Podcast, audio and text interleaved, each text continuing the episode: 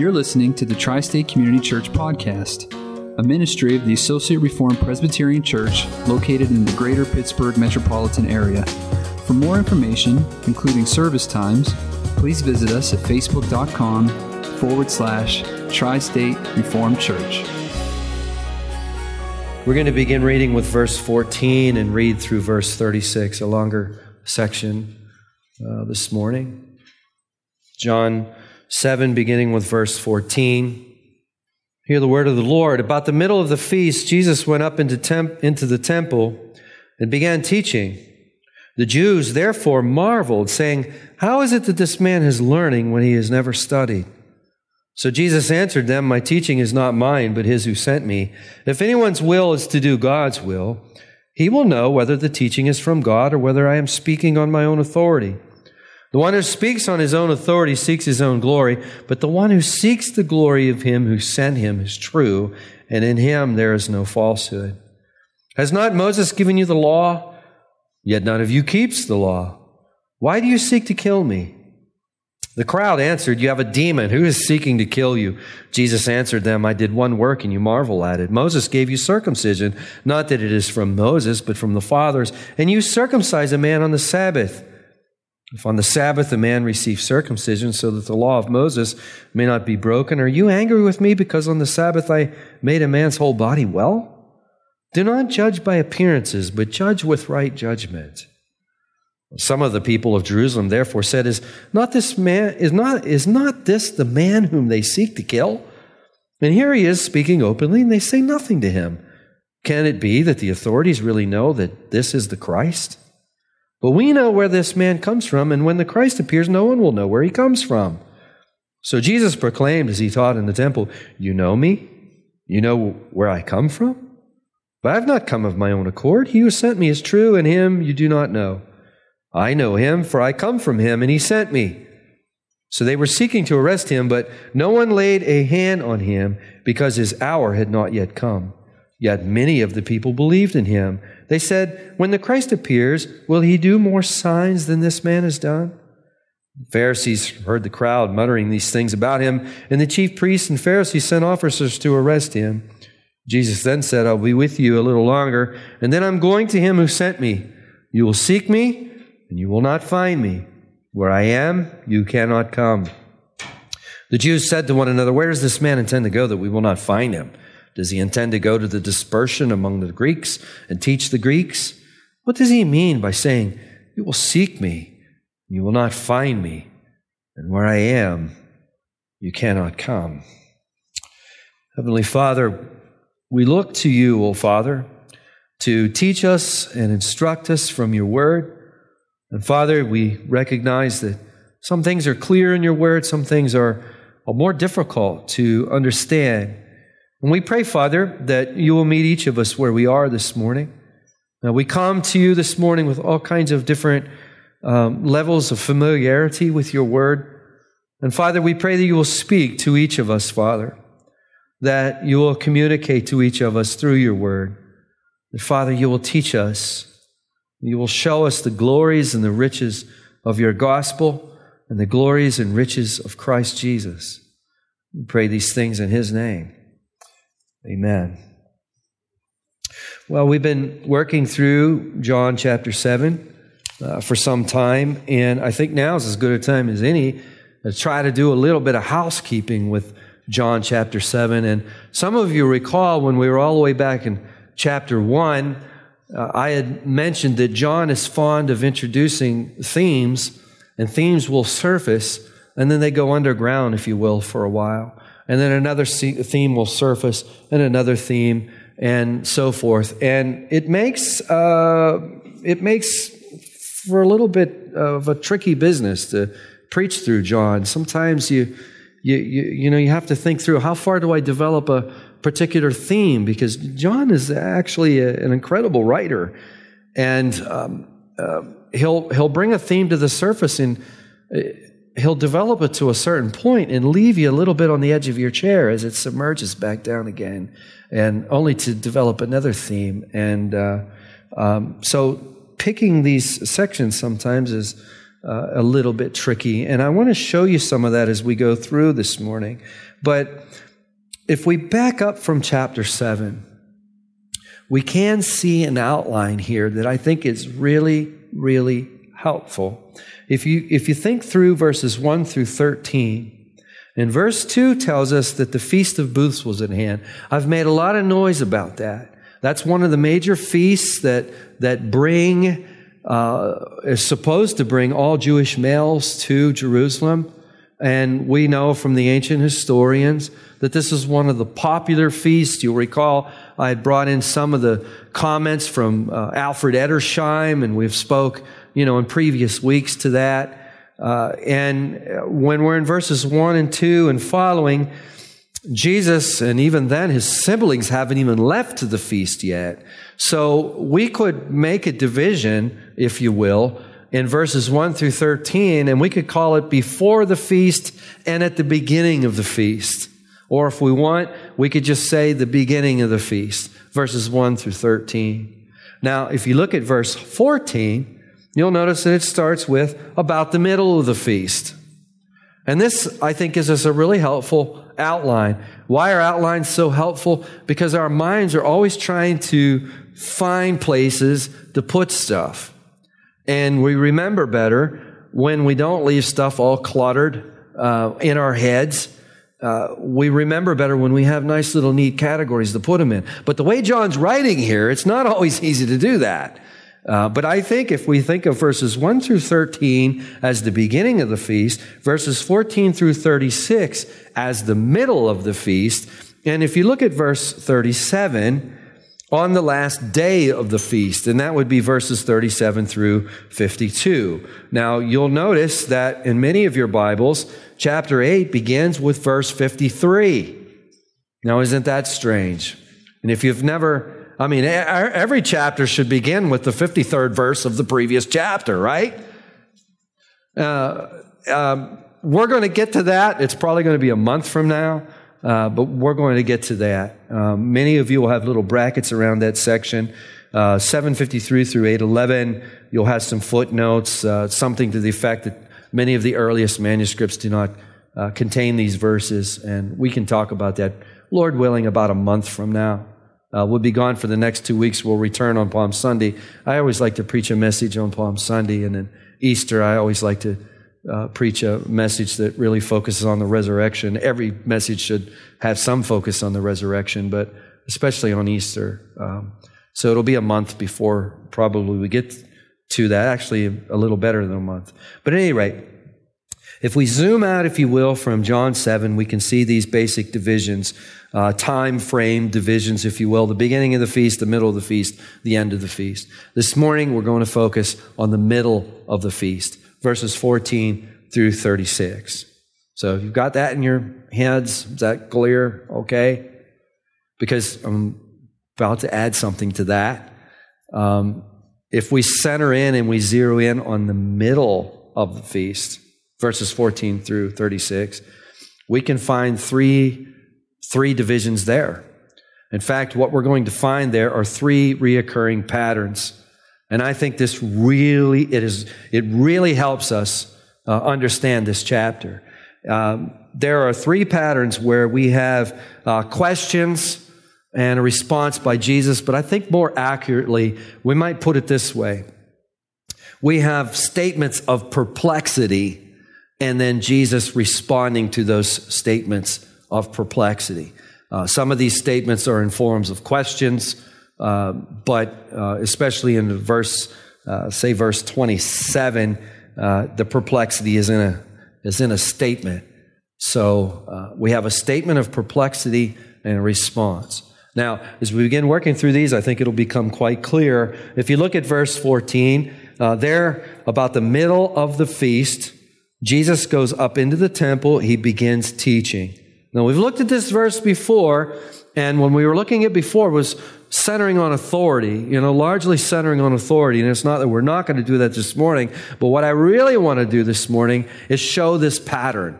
Uh, we're going to see this pattern, and we learn a lot about the way Jesus teaches by looking at this pattern. Let me give you an example. Verse 14, Jesus gets up, he begins teaching. Verse 15, the Jews therefore marveled, saying, How is it that this man has learning? Uh, literally, in the Greek language, it's how does he know his letters like this? How does he know his letters? What letters? The scriptures. How is it that he knows the scriptures like this when he has never been to any of the famous rabbinical schools? Is basically what they're saying. That's in essence what they're saying.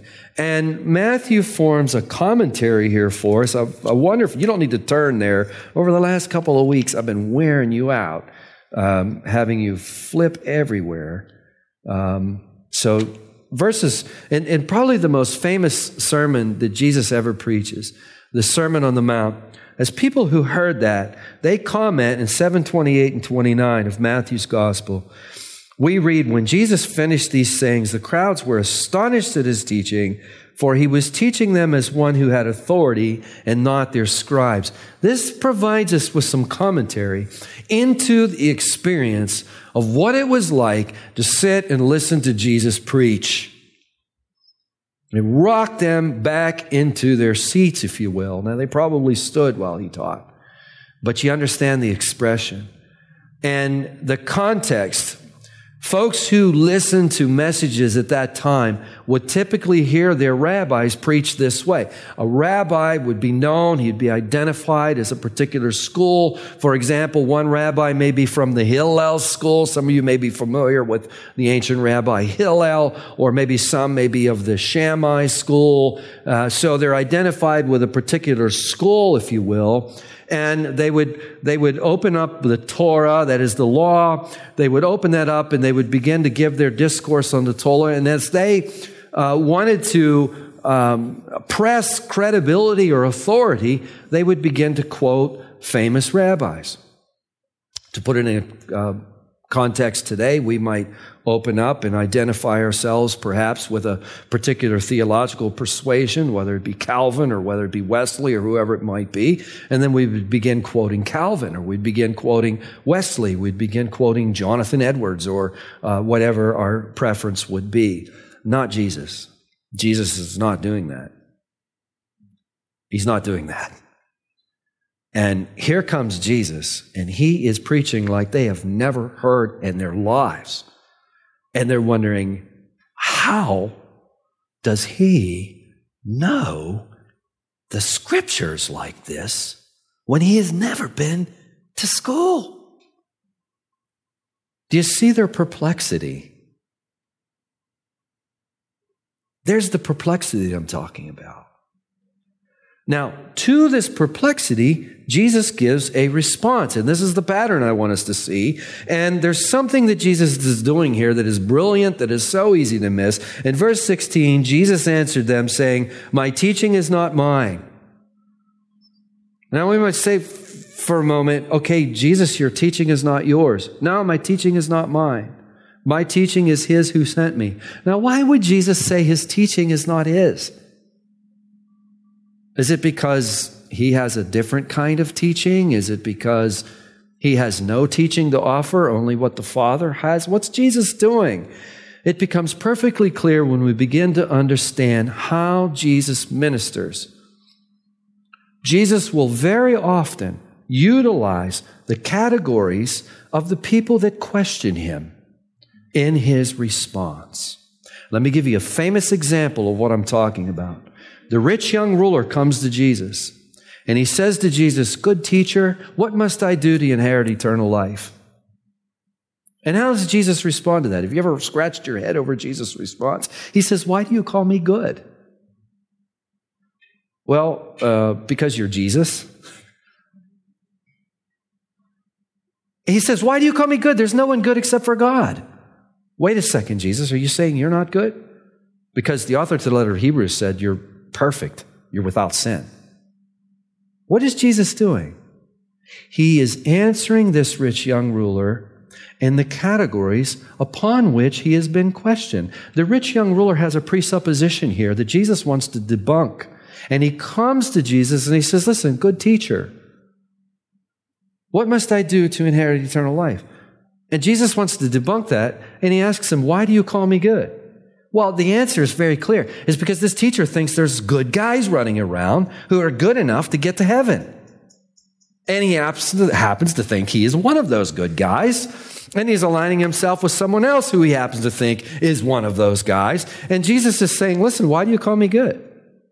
You can almost hear Jesus. I mean, you're about to echo Paul in chapter 3 of Romans. There is no one good, not one. No, all have turned aside. Together they become worthless, etc., etc. You know all those things that are uh, dragged out of the Psalms that are far from flattering as they describe us? That whole list of stuff. Jesus wants to know why this guy would call him good. What is Jesus doing? He's answering the guy in the, in the categories, utilizing the categories in which he is questioning him. Do you follow me? Jesus is doing the same thing here. They're marveling. How is it that this man has learning when he has never studied? Embedded in that, in that perplexed question are really two things. Where does his authority come from? What school is he aligning himself with? And what famous, what, ra- what rabbi is he sat under? And the rabbi that he sat under would be part and parcel of the authority. His authority would be related in this line of thinking that way. And what's Jesus say? Okay, I'm going to give you, uh, he's answering them in the categories upon which they're questioning him. And he's saying, oh, okay, I, I get it. Well, here's the school. My school is from heaven. I went to school in heaven. And the famous rabbi that I sat under is the Father. And the teaching that I ascribe to is that of the Father. So, in other words, where does his teaching come from? His teaching comes from the Father. And that's the title of this message Come from the Father, or from the Father, if you will. From God the Father. However you want to put it. Because we're going to see this pattern again. We've looked at verses 17 and onward. We looked at those pretty closely. We were looking at the Sabbath controversy that comes up. We've done it in an earlier, earlier message, so I won't repeat all that here. If you go down to verse 25, you read that some of the people of Jerusalem therefore said, and mind you, they're listening to Jesus speak, they're listening to him preach, and they're saying to themselves, Is not this the man whom they seek to kill? And you remember, all the way back in chapter 5, Jesus has been ruffling feathers. They're jealous of him. He's stealing their thunder. They want rid of him. They're accusing him of being a Sabbath breaker. They're accusing him of making himself out to be equal with God, which he is doing. I've gone to great pains to show he is not breaking the Sabbath. There are popular preachers that go as far to say he's a Sabbath breaker. It makes me, that just, I, I like some of the preachers that say that, and it just, whew, I mean, I can't do that. He is not breaking the Sabbath. He's keeping the Sabbath. He's doing works of mercy on the Sabbath and works of necessity on the Sabbath. That's not a violation of the Sabbath. But they're seeking to kill him. These people in the crowd realize in fact, we've, in earlier sermons, we've seen that they don't even speak openly about him because there's so much tension in regards to Jesus. If you're caught speaking sympathetically towards him, you can get thrown out of the synagogue. They realize there's all this tension about Jesus. When the whole thing started, when the, when the, uh, this, the, the feast started, everyone's wanting to know where he is. Is he going to come? They're all looking for him. They're hoping to arrest him. And now all of a sudden, he's up there speaking. He's the keynote speaker the guy they're trying to kill. And they're scratching their heads. There he is preaching. If you look at verse 25, verse 26, here he is speaking openly, and they don't say anything to him. And they're scratching their heads like, fellas, there's the guy you're looking for. He's, um, he's right there. We're all listening to him. And they're not even heckling him. And they're like perplexed. They're perplexed. And they, they say, wait a second, he's speaking openly. They say nothing to him. Can it be that the authorities really know that this is the Christ? They're, they're like on the verge of teeter tottering, but they're perplexed. Look at verse 27.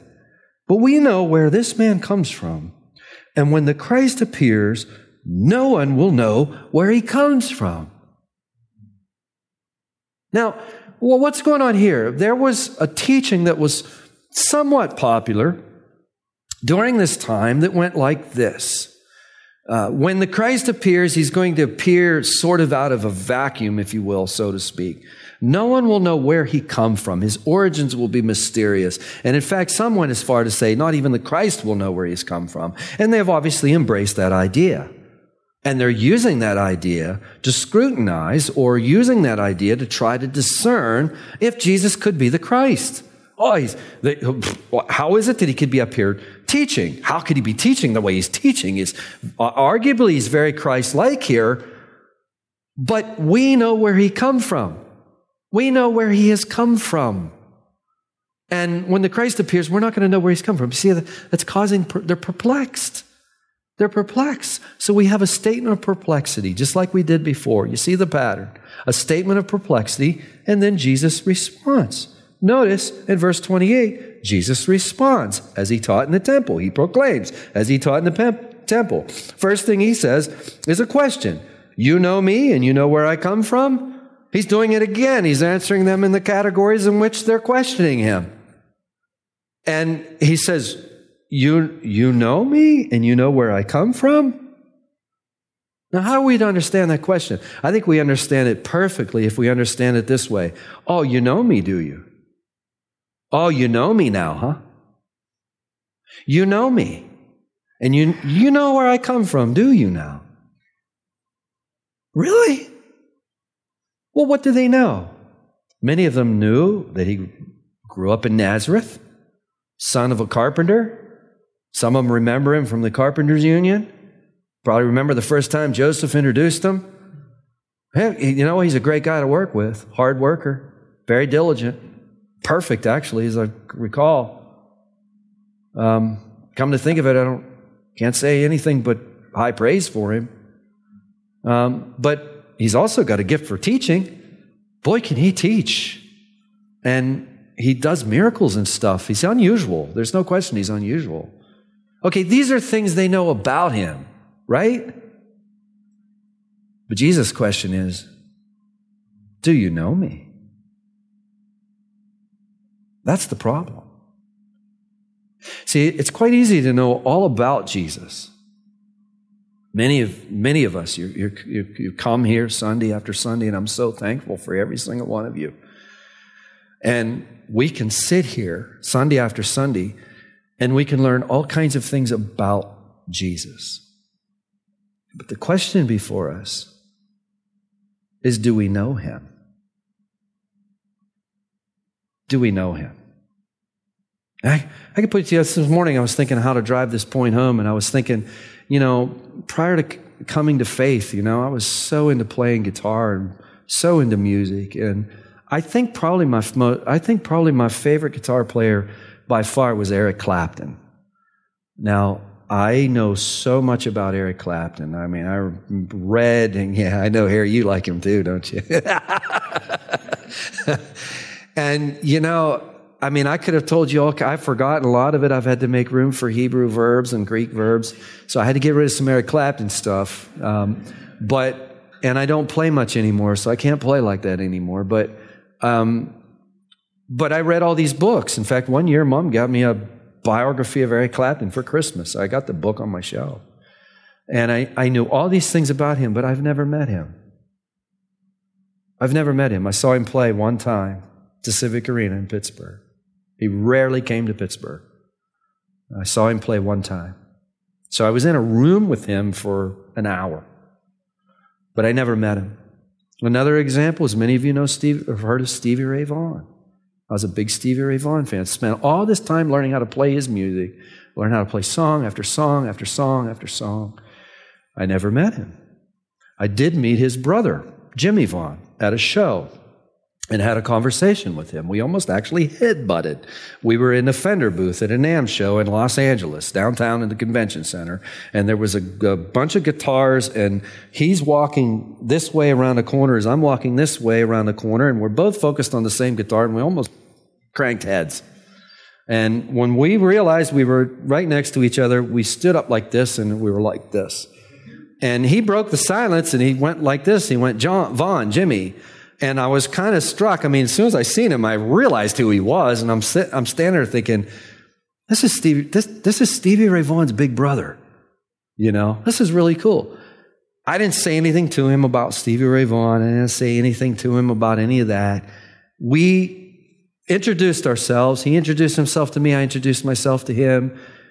We looked at the guitars and we talked for 15 minutes about the guitars. And he, if someone asked him who Rick Anderson was today, he would have no clue unless he has a incredible memory.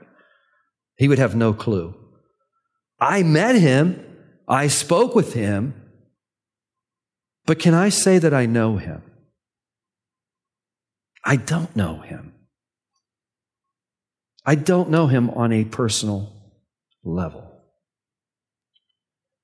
That's the problem here we have in the text. They're perplexed. They're saying, We know where this man comes from. And the fact is, the irony of it is, they really don't know where he comes from. Do they? Where has he come from? He tells us where he come from. Jesus in verse 28, he says, You know me. You know where I come from, do you now? I've not come on my own accord. He who sent me is true, and him you do not know. I know him, for I come from him, and he sent me. And that's the second point I want to make is not only Jesus' teaching come from the Father, not only is Jesus' teaching come from God the Father, but Jesus himself has come from God the Father. Does that make sense? Now, why would I? Let me try to teach you how I'm coming up with this. Sometimes people will say to me, you know, I read this and I didn't get all of that either. Let me show you some of the tools that you use for getting that. You don't need to turn there because you've done it so many times and I'm trying to behave this morning. Um, in John chapter 20, you know the verse, verse 31, John tells us why these things are written. John says in that passage that these things, in other words, he is writing so that you may believe that Jesus is the Christ, the Son of God, and that by believing you may have life in his name. So that is the purpose that John is writing. What is his purpose? So that we may believe that Jesus is the Christ, the Son of God, that by believing you may have life in his name. Now, what does John want us to know about Jesus that is going to move us closer to that goal? What he wants us to know is that Jesus' teaching is from God the Father. He wants us to know that Jesus himself is from God the Father. And he wants us to know one further thing. If you look, uh, verse 30, they were seeking to arrest him, but no one laid a hand on him because his hour had not come. Now, see here, see here, see what John just did here? He threw another theme in the mix. You see that? Remember how I told you he has got these themes and they go down and they submerge and they're gone for a little bit, then they surface, then they submerge?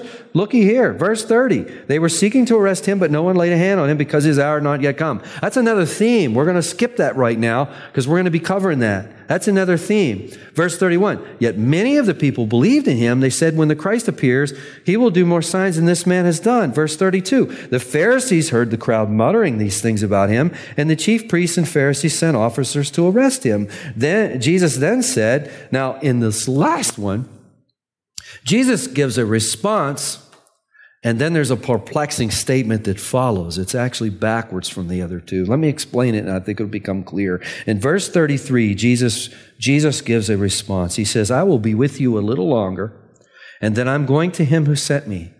You will seek me, and you will not find me. Where I am, you cannot come. That's Jesus' statement. Now, here is the perplexity. Notice in verses 35 and 36. The Jews said to one another, Where does this man intend to go that we will not find him? Does he intend to go to the dispersion among the Greeks and teach the Greeks? What does he mean by saying, You will seek me and you will not find me, and where I am, you cannot come? You see the perplexity of the group again?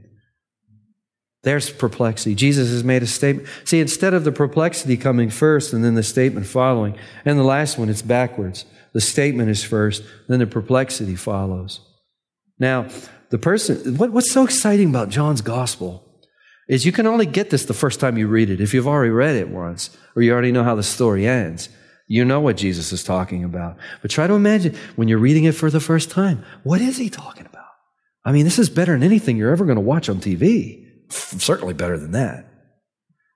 It's better than any, any production that we could make. What does he mean? What does he mean by this? What does he mean? Well, the reader who's read John's gospel, the one who knows how it ends, knows what he's talking about. Where is he going to go where no one will find him?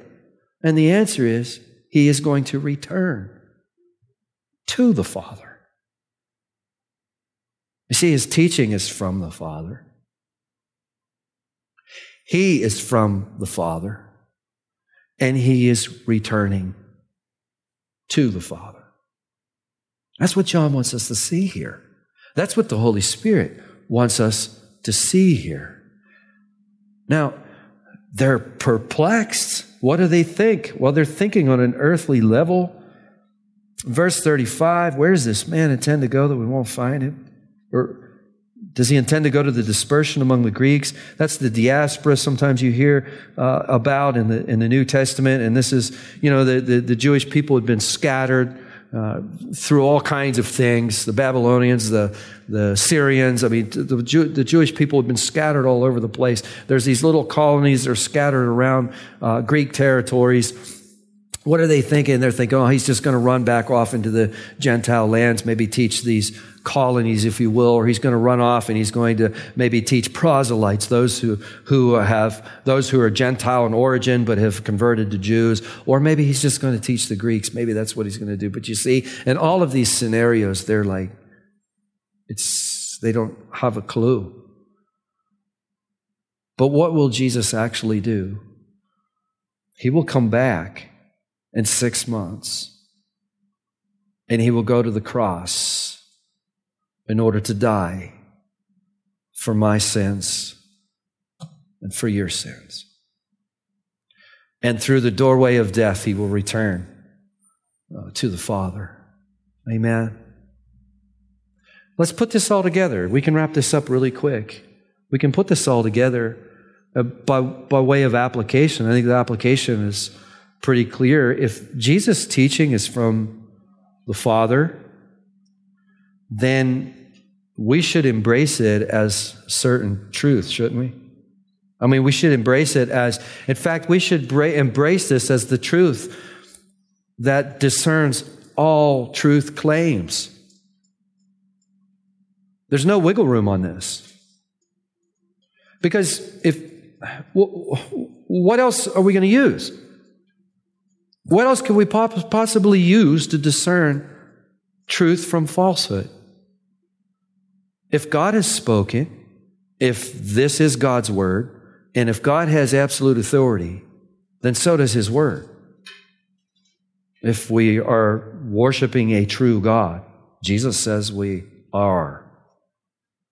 That puts this at an absolute level. This is the truth. If Jesus' truth is from the Father, then it is absolute truth. It's the truth upon which we discern all truth claims. So, what are we to do? We're to embrace it as certainty, are we not? And I'm happy, we're happy to know that that would be the position of all of you or most of you, correct? If not, please talk to me. Secondly, John is telling us that Jesus has come from the Father. If Jesus has come from the Father, if he is a gift that's been given to us from the Father, then how should we embrace him? We should embrace him as if he is of much more value than silver or gold. And we really, I mean, in the United States, we really need help with this one, don't we? Because we're quick to embrace all these things of the world and we're so slow to embrace Jesus, aren't we? That's not something the United States has a monopoly on. That's, that's fallen humanity in general, but especially in the United States. Um, we, we embrace cars and trucks and houses and businesses and vocations and all this stuff. Children. We embrace all of that and we hold on to that so much more tightly than we're willing to embrace Jesus. But if Jesus has come from the Father and if Jesus is a gift from the Father, how should we embrace him?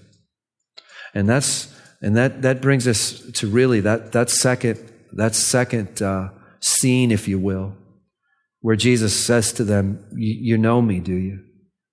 You know where I come from, do you?" We really need to ask ourselves this question this morning. Do we know things about Jesus Or do we know Jesus? I know we know things about Jesus. But the question is, do we know Jesus? And someone say, well, how, how do I discern that? How do I know the difference? Well, I know lots of things about Eric Clapton. I don't know him. He's someone I can tell you about. If we apply this to Jesus, I do know a lot of things about Jesus. But ask yourself this question Is he a real living presence in your life that helps you through? Is he a real living presence in your life that you look to and lean to constantly? Not like a genie in a bottle. Because an unbeliever does that. An unbeliever does that all day long. When they're in a jam, they look to God. That happens all day long. But is He truly, really a living, active presence in your life? Let me ask you a third question Are you in love with Him? Not in a romantic way, but do you love Him? Do you love Him? And we'll say, well, how do I know if I love Him? Are you following Him? Do you obey Him? Jesus said, if you love me, you'll what? You obey me. And thirdly, the last scene there pertains to where Jesus is going. We see his teaching is from the Father. We see he comes from the Father. We see that he's returning to the Father. Now, how do we make application of that? Well, he comes to reveal the Father to us. That's his teaching. He comes as a gift from the Father, welcoming sinners to come to himself.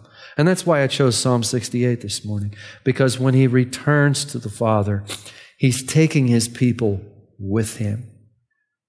How can we know if we're going with Him?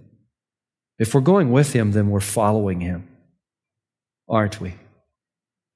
You know, you could think of Zacchaeus. You know, here Jesus comes past the crowds, and Zacchaeus wants to see him. He gets up in a tree, and Jesus goes past a whole bunch of people. But he calls Zacchaeus, and Zacchaeus comes down, and what does Zacchaeus do? He follows him. Are you following you? J.C. Ryle said it famously uh, 100, over 100 years ago Jesus doesn't save anyone he can't command. There are so many people in our culture, in our neighborhood, and you know them, they, they'll make statements like, I know if I died today, I would go to heaven. Do you now? Because in your life, there's very little evidence that you're really following him in your life, there's very little evidence that you love Him. In your life, there may be very little evidence that you know Him. Does that make sense? Let's end on a positive note. I don't like to end on those kind of notes. That's an ugly note there. That's a dissonant note. Let's end on a beautiful melody. He makes himself known. And if anyone's sitting here this morning saying, I don't know, man, I think I know a lot of stuff about him, but what do I do if I if I'm asking the question and, it, and it's negative, I don't really know him. The Holy Spirit loves to reveal Jesus. We need to understand that about the Holy Spirit. What does the Holy Spirit love to do? He loves to give glory to the Son. He loves to give glory to the Father. How does he do that? He reveals. And Jesus has told us, John chapter 6, in verse 37 all that the Father gives me will come to me, and whoever comes to me, I will never cast out. Don't worry about whether the Father has given you to Jesus. Don't worry about that. That's the divine decree that we don't know about. Just concern yourself about coming to Him. If you come to Him and you say, I don't know you, but I want to know you, You've got his written word, which is from the Father and carries all the weight of the Father, that is saying and promising, I won't turn you away. I won't turn you away. It's not me that's stopping you from coming. It's love of your sin that's keeping you away. Come to me and be saved and see my beauty and see my glory and be mine and I will be yours. Amen. Heavenly Father, Lord, we can barely say and express these things with dry eyes. They're so magnificent. If we didn't have your word, we would think that we've just lost our rockers. This is too good to be true. But Father, you've given it to us in your word, and it's true. Oh, Father, we thank you. And we praise you that we can have a salvation. We can have a family. We can have all of the blessings in the heavenly places in Christ Jesus.